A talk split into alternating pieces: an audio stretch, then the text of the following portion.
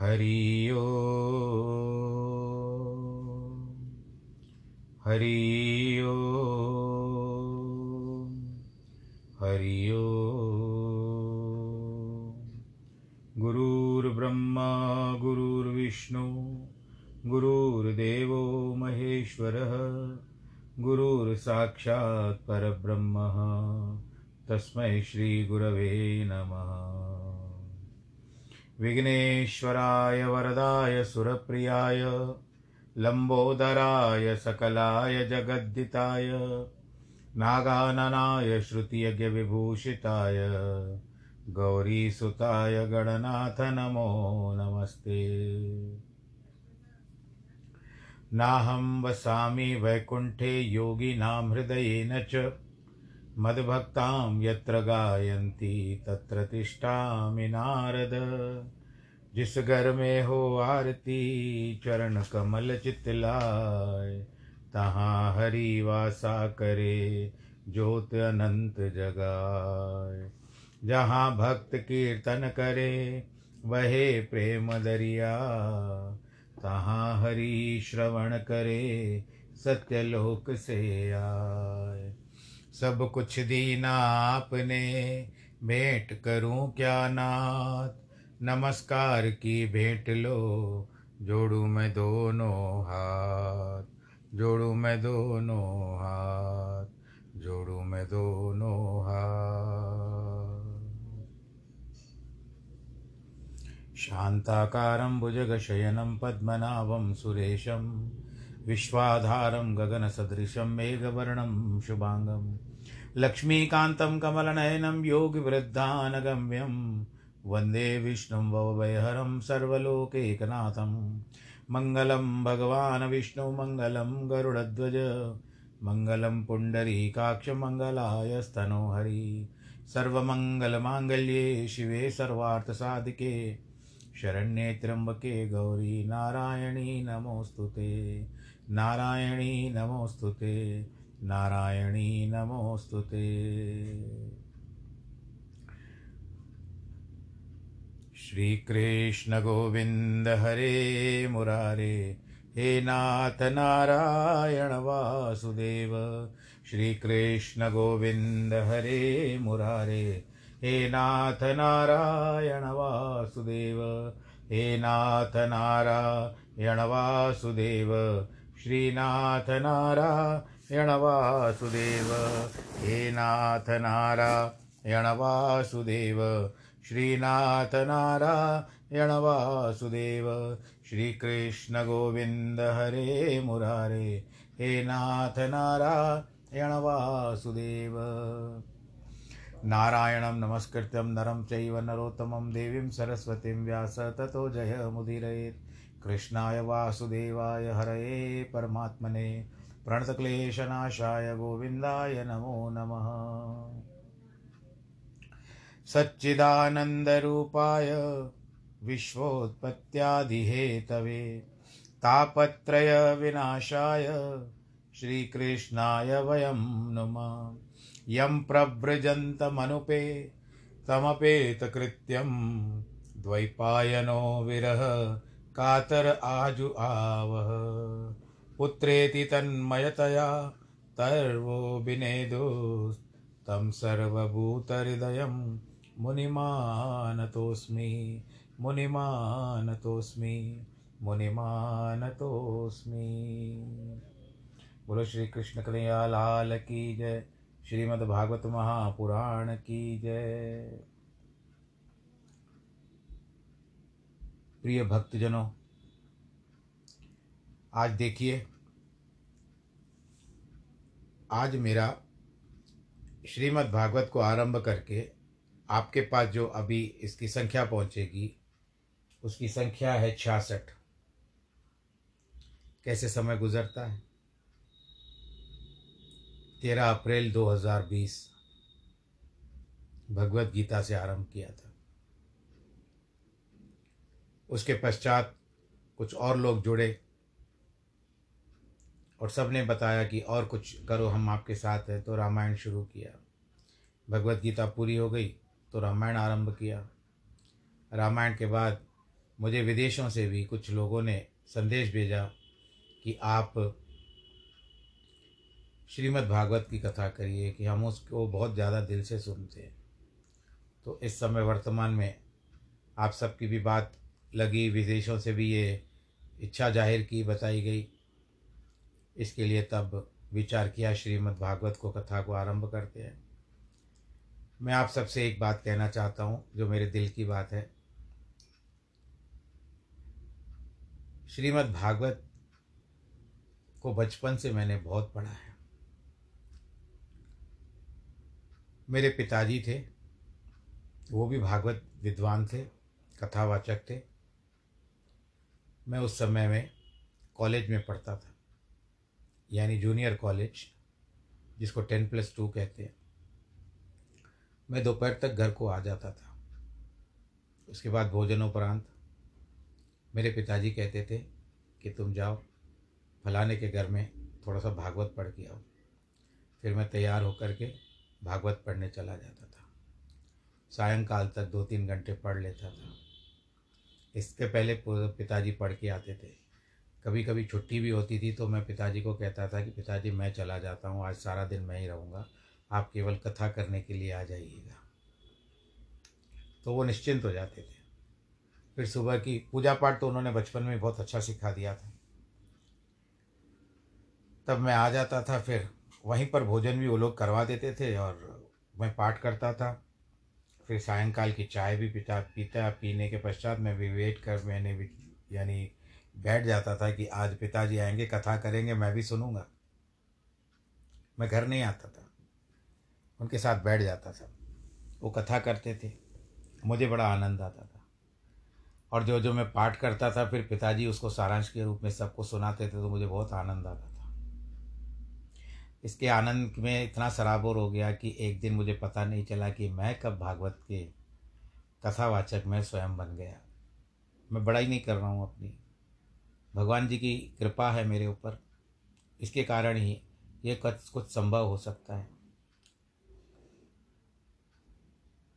और उसके पश्चात मैं लोगों के घर में फिर पिताजी की का देहांत हो गया।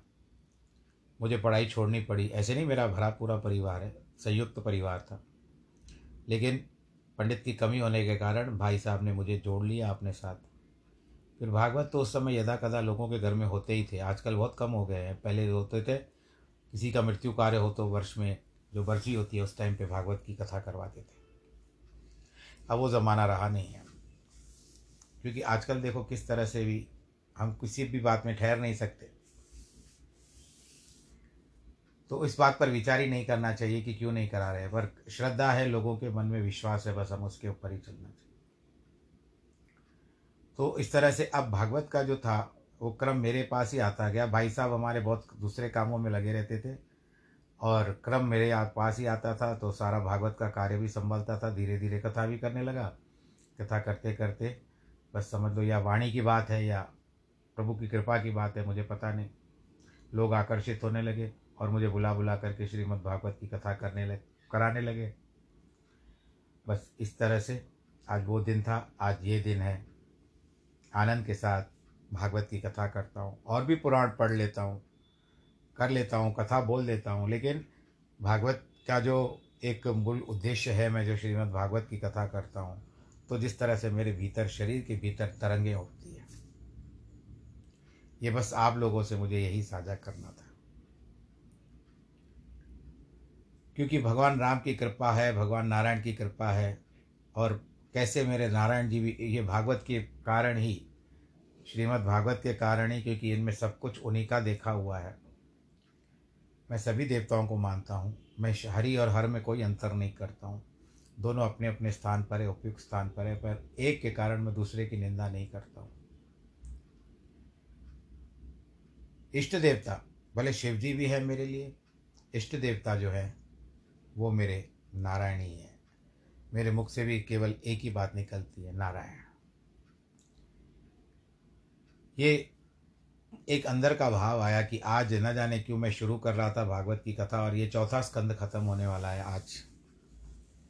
छियासठ वहाँ भाग है, आज का श्रृंखला है और आज तारीख है बाईस यानी हमको एक वर्ष हो चुका, तेरह अप्रैल को एक वर्ष हो चुका और उसके बाद एक महीना भी और बीत गया। बीच बीच में ऐसे ना भी की हो, ऐसी मैं नहीं कहता हूँ कि दो चार दिन छोड़ी भी है कथा, पर आप लोगों ने जो सहयोग दिया है, उसके लिए मैं कुछ भी, मेरे पास शब्द नहीं है आपको बोलने के लिए। बस केवल मैं यही कहूँगा कि आप लोग जो सुनते हो, प्रोत्साहन देते हो, मुझे आनंद आता है। मैं ऐसे नहीं कि आप मुझे बड़ाई, मेरी बड़ाई करो, मुझे आवश्यकता नहीं है। यही मेरा बड़प्पन है, यही बड़प्पन है आप सबका, यही मेरी बात है। यही भगवान जी ने मुझे बिठा दिया एक स्थान पे कि तुम कथा करो। कहाँ से आया, कहाँ से हुई बात, कब कैसे शुरू हो गया, मुझे भी पता नहीं है। और आज देखिए किस जगह पर चल, चला गया है। आज मैं आपको ये बताऊँगा कि जैसे स्पॉटिफाई है एंकर पॉडकास्ट है स्पॉटिफाई है गूगल पॉडकास्ट है, इत्यादि बहुत सारे मंच हैं जिन्होंने मुझे सहयोग दिया है। उन सब का अगर औसत देखें, सुनने का, सुनने वालों का औसत देखें तो आज मेरे पास इन सब का औसत मिला करके, जो सुनने वाले हैं सत्तानवे प्रतिशत का आंकड़ा है आज की तारीख में। दो तीन दिन पहले से ही शुरू हो चुका है, परंतु आज भी सत्तानबे प्रतिशत सुनने वाले हैं। स्पॉटिफाई पर बहुत ज़्यादा लोग सुनते हैं। ठीक है? सुनने वाले जहाँ भी बैठे हो, किसी तरह से भी हो, मैं केवल प्रभु परमात्मा से यही प्रार्थना करूँगा कि आप सबको खुश रखे, दीर्घायु रखे और आनंददायी रखे। पर इसका अर्थ ये भी है कि आपको भी अपना ख्याल रखना है वर्तमान समय में तो। ज़्यादा हम लेक्चरबाजी में ना जाते हुए, अपना परिचय को भी मैं कट करता हुआ, विराम देता हुआ, आज इस इकतीसवें अध्याय को मैं आरंभ कर रहा हूँ। मैत्रेय जी और विदुर जी परस्पर वार्तालाप कर रहे हैं। राजकार मैत्रेय जी कहते हैं विदुर को ये विदुर, प्रचेताओं की बात है, जो राजा प्राचीन भरी के पुत्र हैं। दस प्रचेता हैं। जब राजकार्य करते करते प्रचेताओं को संसार के सुख भोगते हज़ारों वर्ष बीत गए, तब प्रचेताओं के हृदय में ज्ञान उत्पन्न हो गया और भगवत भगवत वचन का शीघ्र स्मरण कर पुत्रों पर अपनी स्त्री को संन्यास छोड़कर संन्यास ले करके दंड धारण करके घर से बन को चले गए। दंड वो धारण करते हैं जिस तरह से आप वशिष्ठ जी थे, दंड धारण करते थे, भगवान शंकर जी भी दंड धारण करते हैं। आपके पास, किसी के पास भी ऐसा एक चित्र होगा जिसमें भगवान जी एक मुद्रा में बैठे हुए, हाथ में कमंडल है और हाथ थोड़ा सा ऊपर है झुका इस तरह से मुड़ा हुआ और उसके नीचे एक लकड़ी का स्टैंड जिस तरह दिखता है, वो दंड होता है। तो इस तरह से वो दंड होता है, जो आपने चित्र में देखा होगा भगवान शंकर, भोले शंकर के पास। सब प्राणी मात्र में जिनका आत्मज्ञान है, वह ब्रह्म यज्ञ में दीक्षित होकर के पश्चिम दिशा में समुद्र के तीर पर जिस आश्रम में जाजली नामक ऋषि सिद्ध हुए थे, वहाँ जाकर के तप करना आरंभ किया। प्राण मन वचन जीत कर, दृष्टि को वश में कर, दृढ़ आसन लगाया, शांत समान विग्रह होकर के। निर्मल ब्रह्म स आत्मा को निश्चित कर वहाँ पर कुछ काल व्यतीत किया और भ्रमण करते करते वहाँ पर कुदरती नारद जी भी वहीं पर आ गए, जो इनके पिता को जिन्होंने उपदेश दिया था। जिनकी देवता और दैत्य नित्य स्थिति किया करते हैं। नारद जी को आता देख करके प्रचेताओं ने उठ करके दंडवत प्रणाम किया। आदर सत्कार से यथा योग्य पूजन करके सुख से बैठे हुए नारद जी से प्रचेताओं ने कहा, प्रचेता, कहते हैं कि देव ऋषि आज आपका आना बहुत अच्छा हुआ। धन्य है हमारा भाग्य जो आपने मंगल में दर्शन हमको दिया। हे ब्रह्मन, जैसे सूर्य का आगमन अभय के लिए है ऐसे ही आप त्रिलोकी का भय दूर करने के लिए विचरते हो। हे प्रभु शिव जी ने और विष्णु भगवान ने जो ज्ञान हमको दिया था, वह सब ज्ञान हम घर के प्रसंग के आसक्त होकर के भूल गए थे।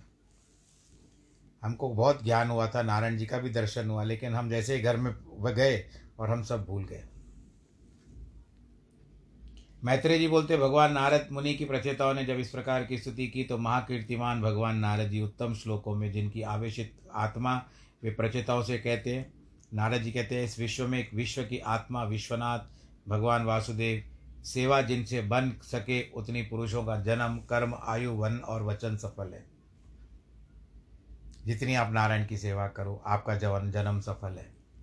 अपने स्वरूप से उत्पन्न करने वाली ईश्वर की सेवा और उनका आत्मज्ञान हो सके तो शौक्ल, यानी शुद्ध माता पिता से प्रथम जन्म सचरित्र सावित्र यज्ञोपवित होने से दूसरा जन्म, याज्ञिक यज्ञ की दीक्षा लेने और तीसरा जन्म, इस प्रकार के जन्म होने से क्या फल हुआ? अर्थात क्या प्रयोजन निकला? देवताओं के समान आयु होने से भी क्या लाभ हुआ लाभ हुआ? अनेक शास्त्र सुनने से, तप करने से, वाणी के वाक्य विलास से चित्त की वृत्ति के वश में करने से, निपुण बुद्धि से, जितेंद्रिय मन से, प्राणायाम आदि योग से, सांख्य शास्त्र के ज्ञान से, सांख्य शास्त्र भी बता दूँ कि जो कपिल मुनि के द्वारा आप सुन चुके हो, जो उन्होंने अपनी माता देवभूति को सुनाया था, पूर्व पिछले स्कंद में, तीसरे स्कंद में। संन्यास समझ के लेने से, वेद पाठ को करने से और श्रेय मंगलिक कृत्य करने से क्या होता है? अर्थात जो आत्मा के प्रसन्न करने वाले भगवान वासुदेव ही प्रसन्न न हुए तो इन साधनों से कुछ नहीं होगा। सब कुछ करो, परंतु भगवान जी को प्रसन्न करना प्रथम श्रेय, प्रथम कार्य होना चाहिए। सबका सिद्धांत यह है कि सब शुभ चरणों में भगवान प्रसन्न होते हैं, और सब जीव मात्र में हरि की आत्मा है, और फलों में प्रदान और अंतिम फल केवल आत्मा ही है, और सब पदार्थ आत्मा के लिए हैं। सब जीव मात्रा जो आत्मा है, वही परमात्मा है। जो परमात्मा सब अविद्या का विनाश करके निज स्वरूप को प्रकाशित करता है, वही आनंद का दाता सबका प्रिय है। इसलिए परमात्मा की सेवा और आत्मज्ञान हो जाए तो सब सफल है। जैसे वृक्ष की जड़ में जल सींचने से उस वृक्ष के गूदे, शाखा, उपशाखा, फूल, फल, पत्र यानी पत्ते सब तृप्त हो जाते हैं। जल में, यानी जड़ में आपको जल दोगे तो सब कुछ तृप्त हो जाएगा। ऐसे ही अच्युत भगवान की पूजा करने से देव मात्र की पूजा होती है। जैसे वर्षा ऋतु में जल सूर्य से उत्पन्न होता है, और ग्रीष्म ऋतु में समय पाकर वह जल सूर्य में लय हो जाता है। सूर्य देव ने गर्मी के समय में कैसे जल को सोखा, हमको पता नहीं चलता। फिर एक सूर्य भगवान अपने पास नहीं रखते, फिर वो विश्व के लिए, भलाई के लिए दे देते हैं। चार वर्ष, चार महीने क्षमा। मैं कहना चाहता हूँ कि चार माह वो जल लौटा देते हैं सब। धरती में हरियाली छा जाती है। मनुष्य प्रसन्न होते हैं। पीने का पानी मिल जाता है। सूर्य का प्रकाश सूर्य से भिन्न नहीं है। ऐसे जगत परमात्मा से भिन्न नहीं है। जैसे आकाश में गंधर्व नगर किसी समय दृष्टि आ जाती है, आ जाता है तो ऐसे परमात्मा में जगत किसी न समय स्वरूप ज्ञात रहने से दिख जाता है। और हम ये चाहते हैं कि कभी कभी ऐसे चमत्कार भी हम लोग देख लेते हैं कि उस समय लगता है कि भगवान आप हो। ऐसे जागृत अवस्था सब प्राण इंद्रिय स्पष्ट दृष्टि आती है, परंतु सुषुप्ति अवस्था में उन सब की शील शक्ति निर्बल हो जाती है। ऐसे ही अज्ञान के समय जगत दृष्टि में आता है, परंतु ज्ञान होने से किंचन मात्र चिन्ह नहीं रहता। पंचभूत, धरती, आकाश, वायु, अगल, जल, अग्नि इत्यादि, इंद्रियाँ ज्ञानेन्द्रियाँ और कर्मेंद्रियाँ, उनमें देवताओं का भेद, ब्रह्म, दिव्य क्रिया, ज्ञान, ये सब भगवान के स्वरूप से उत्पन्न हुए हैं। इसलिए भगवान के स्वरूप का होने से संपूर्ण ब्रह्म दूर हो जाते हैं। हे प्रचेताओं, आकाश में जैसे मेघमंडल जो बादल होते हैं कभी कभी काले भी दिखाई देते हैं। तो कभी कभी उजले भी दिखते हैं। तो उस जो काला रूप होता है उसको तम रूप कहते हैं। और जो दूसरा होता है उसको प्रकाश रूप कहते हैं। फिर पीछे उसी में लय हो जाते हैं। कैसे कहाँ से आते हैं? घूमते हैं। वर्षा वा, वायु के ज़ोर पर घूमते हैं। यहाँ वहाँ जाते हैं और जहाँ जाते हैं बरसात कर देते हैं। ना भी करते हो। इसके लिए सब जीव मात्र में एक आत्मा, सब देवदारियों में काल प्रदान पुरुष, परेश अपने तेज से सबके कारण है। जिनके सत्य स्वरूप का ज्ञान होने से संसार का प्रवाह कभी देखा नहीं जाता। ऐसे परमात्मा को दृढ़ भाव से अपनी आत्मा समझकर परोक्ष रीति से साधन उसका भजन करो। और संकल्प विकल्प अद्वय जिससे दूर होता है द्वय आत्मवाद जिससे उपराम को प्राप्त होता है, ऐसे अनादि मध्य अंत रहित निरंतर आनंद मात्र ज्ञान घन परमात्मा को इस दिव्य दृष्टि से भजो। सब जीव मात्रा पर तो दया करो और जो कुछ मिले उसी से संतोष रखो। क्योंकि सब इंद्रियों के शांत रखने से जनार्दन भगवान शीघ्र प्रसन्न हो जाते हैं। कल एकादशी है। आप लोगों में से कई लोग व्रत करते होंगे। तो और रविवार का भी दिन है। तो थोड़े चटपटे व्यंजन आपको त्यागने कर पड़ने त्याग करने पड़ेंगे एकादशी के कारण। लोक, धन और पुत्र की तृष्णा सब जिस शरीर में दूर हो गई, ऐसे निर्मल अंतकरण में निरंतर वर्धित भावना से बुलाए हुए, निज जनों के वश में रहने वाला जो व्यापक, आत्मा छिद्रवत अक्षर ब्रह्म है, वह भक्तों के हृदय में कभी अलग नहीं होता। जिनकी बुद्धि निंदित है, उनकी भी पूजा भी भगवान ग्रहण नहीं करते। दिल से करो, भगवान की पूजा करनी है तो। दिखावे के लिए मत करो। नहीं तो आपकी पूजा स्वीकार हो या न अस्वीकार हो, उसमें संदेह हो जाएगा। यश। कभी कभी निर्धन की प्रसन्न पर, पूजा पर भगवान जी प्रसन्न हो जाते हैं, क्योंकि निर्धन देता क्या है हाथ जोड़ करके सब कुछ दीना आपने, भेंट करूँ क्या नाथ? हाथ जोड़ने से भी भगवान प्रसन्न होते हैं। निर्धन के धनदाता श्री कृष्णचंद्र गिरधारी भक्त हितकारी परम सर्वज्ञ हैं।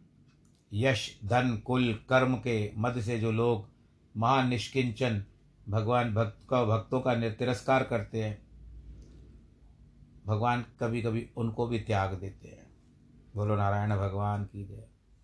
जैसे एक समय दुर्योधन श्री कृष्ण चंद्र को निमंत्रण देने के लिए आए।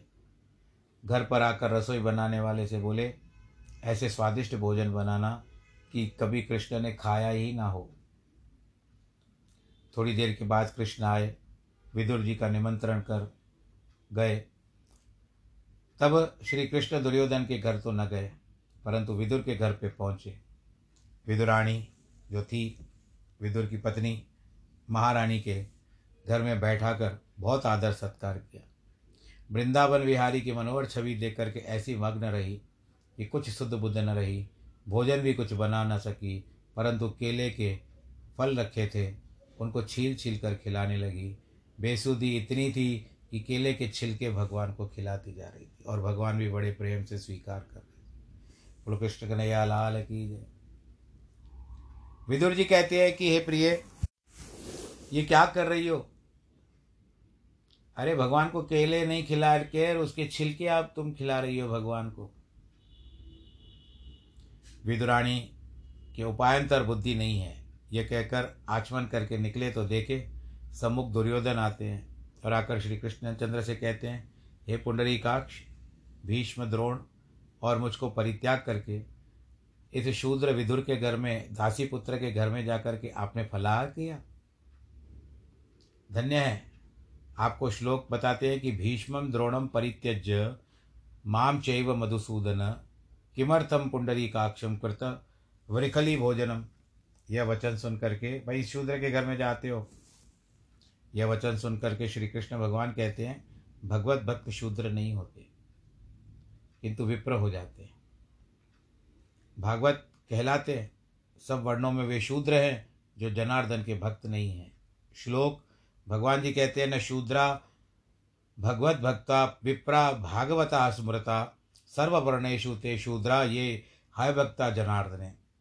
अपनी सेवा करने वाली श्री महालक्ष्मी और लक्ष्मी की इच्छा करने वाले ब्रह्मादिकों को, राजाओं को अथवा देवताओं को सब त्यागते हैं। अब अपने से भी पूर्ण है, निज भृत्य स्वरूप में प्रसन्न होते हैं। ऐसे परमेश्वर को कौन कृत्यज्ञ पुरुष त्याग कर सकता है? अर्थात कोई त्याग नहीं कर सकता। मैत्रेय जी कहते हैं इस प्रकार चतुरानंद ने पुत्र देव ऋषि नार प्रथेताओं का यह आख्यान, इसके अतिरिक्त और भी अनेक कथा सुनाकर नारद जी ब्रह्मलोक को चले गए। प्रचेता भी नारद जी के मुख से त्रिभुवन के पाप नाशक श्री नारायण का सुयश सुनकर उनके चरणारविंद का ध्यान करते करते मोक्ष को प्राप्त हो गए।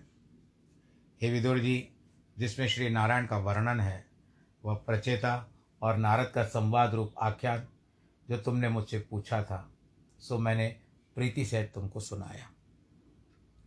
सुखदेव जी कहते हैं, राजन, इस प्रकार स्वयंभू मनु के पुत्र राजा उत्तानपाद का वंश जो आरंभ हुआ था, वंशानुचरित उत्तानपाद से आरंभ हुआ है और आज प्रचेताओं पर आकर के खत्म हो रहा है। तुमको मैंने सुनाया, हे नृपसतम अब राजा प्रियव्रत के वंश का वर्णन करता हूँ। ये, क्योंकि स्वयंभू मनु को दो पुत्र थे, एक उत्तानपाद था और दूसरा प्रियव्रत था। तुम सुनो, सो राजा प्रियव्रत नारद जी से आत्मविद्या सीखकर फिर पृथ्वी पर आए। अंत समय सब पृथ्वी का राज्य अपने पुत्रों को विभाग करके परमेश्वर के परम धाम को चले गए। मैत्रेय जी से वर्णित श्री कृष्णचंद्र आनंद कंद की यह सतकथा विदुर जी सुन करके भक्ति की वृद्धि से, प्रभाव से, नेत्रों से अश्रु बिंदु बहाने लगी। आनंद आ गया उनको। और मैत्रेय जी की चरणार बिंदों को सिर पर और श्री कृष्ण चंद्र के पदामुजों का हृदय में धारण किया। विदुर जी कहते हैं, हे महायोगिन, हे महामुने, मैत्रेय जी महाराज, हे दीन दयालु करुणाकर, भक्तों की रक्षा करने वाले, आपने अपना अनुग्रह करके आज इस अंधकार से मुझे पार करा दिया मुझे मार्ग दिखा दिया, जहाँ किसी वस्तु की आकांक्षा नहीं है, जिसमें विरक्त पुरुषों का जीवन मूल भगवान वासुदेव का स्वरूप आज मुझे ज्ञान हुआ। इतनी कथा कह करके सुखदेव जी कहते हैं कि पांडु कुलभूषण शांत चित्त वाले विदुर जी, इस प्रकार महामुनि मैत्रेय जी को नमस्कार करते हैं। उनसे आज्ञा लेकर के सभी शुभ चिंतकों को देखने की अभिलाषा से। विदुर जी अब कहते हैं कि मैं भी यहाँ पर अभी बैठ कर के क्या करूँगा? मैं हस्तिनापुर को चला जाता हूँ। क्योंकि अभी हस्तिनापुर जाएँगे तो फिर वो अपने भाई को लेकर के जाएँगे ना इसके लिए। क्योंकि वो तो निकले हुए थे, वो राजगद, राजसभा से निकल गए थे। जब दुर्योधन ने उनको निकाल दिया था, तुम शूद्र हो। तुमको इस सभा में बोलने का कोई अधिकार नहीं है। तो उन्होंने अपने त्याग दिया था और राज त्याग दिया था और वहाँ से निकल गए थे। अब वो वापस हस्तिनापुर जा रहे हैं। क्योंकि अभी उनको पता चल गया था कि भाई और भाभी का उनको भी लेकर आना था उनको। हे राजन, श्री कृष्ण चंद्र के आनंद में, आनंद गंध के चरणारविंद में जिनका चित्त लगा हुआ है, ऐसे राजाओं के चरित्र जो सुनते हैं, वे आयु, धन, यश, कल्याणदायक गति और ऐश्वर्य को प्राप्त होते हैं। क्योंकि वे राजा परम भक्त थे। श्री भगवान के नाम का प्रतिदिन ध्यान करते थे। हम भी करते हैं अभी इस इस माध्यम से, लेकिन उतना नहीं।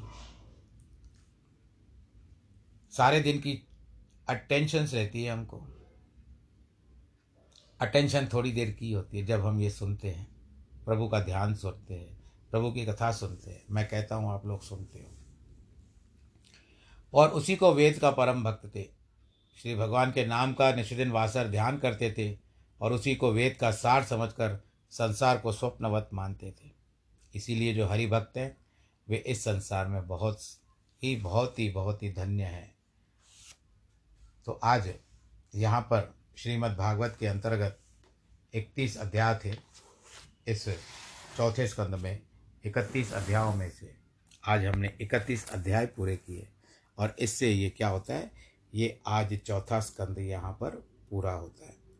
कल की कथा के प्रसंग में जो प्रभु की इच्छा, कल की कथा के प्रसंग में पांचवा स्कंद आरंभ करेंगे। वहाँ पर राजा प्रियव्रत की कथा आएगी। और आप प्रियव्रत की कथा के साथ साथ भूगोल की भी बात सुनोगे। जड़ भरत की कथा भी आएगी। नरकों का वर्णन भी आएगा। ये पाँचवें स्कंद से कल आरंभ होगा। पर तब तक आप तब तक नहीं, हमेशा के लिए आप अपना ध्यान रखें।